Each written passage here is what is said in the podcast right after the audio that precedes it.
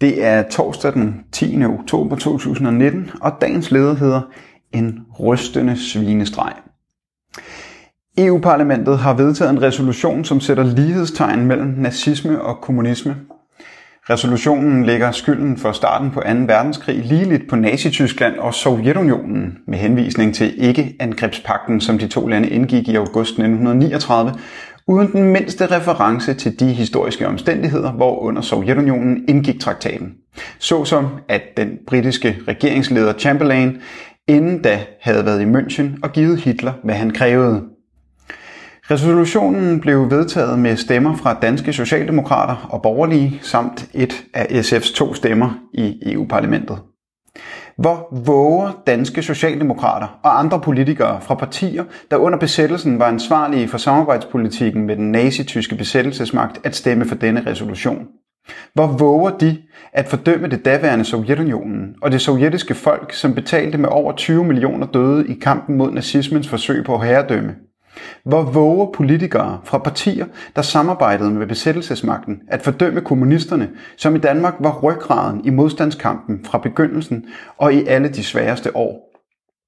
De våger kun dette svineri, fordi de er overbeviste om, historiens rette sam- at historiens rette sammenhæng ikke når ud til den brede befolkning i Danmark. Løgnen og antikommunismen hersker i medierne. For det er så langt fra første gang, at EU-parlamentet vedtager en resolution som dette, som har dette indhold og formål. Faktisk er det 12. gang, fremgår det af den resolution, som blev vedtaget 19. september.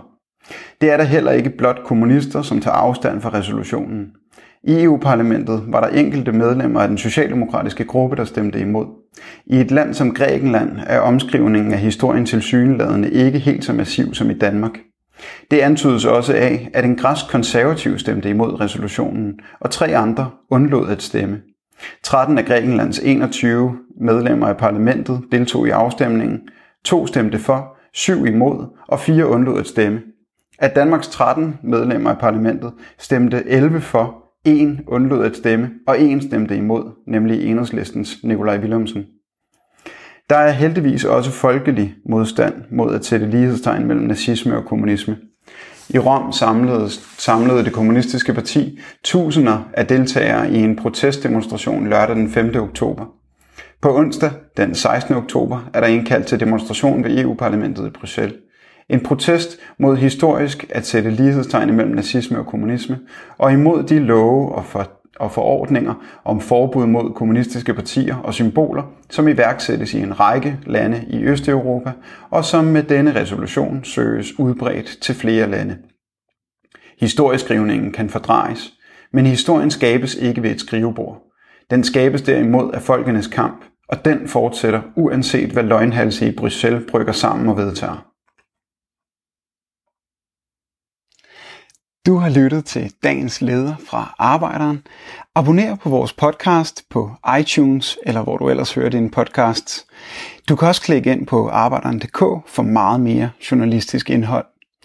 Du er også velkommen til at følge Arbejderen på Facebook, Instagram eller Twitter, samt tilmelde dig Arbejderens daglige opdatering på Messenger. Vil du i kontakt med Arbejderens redaktion, kan det ske ved at sende en mail til redaktion Tak fordi du lyttede med.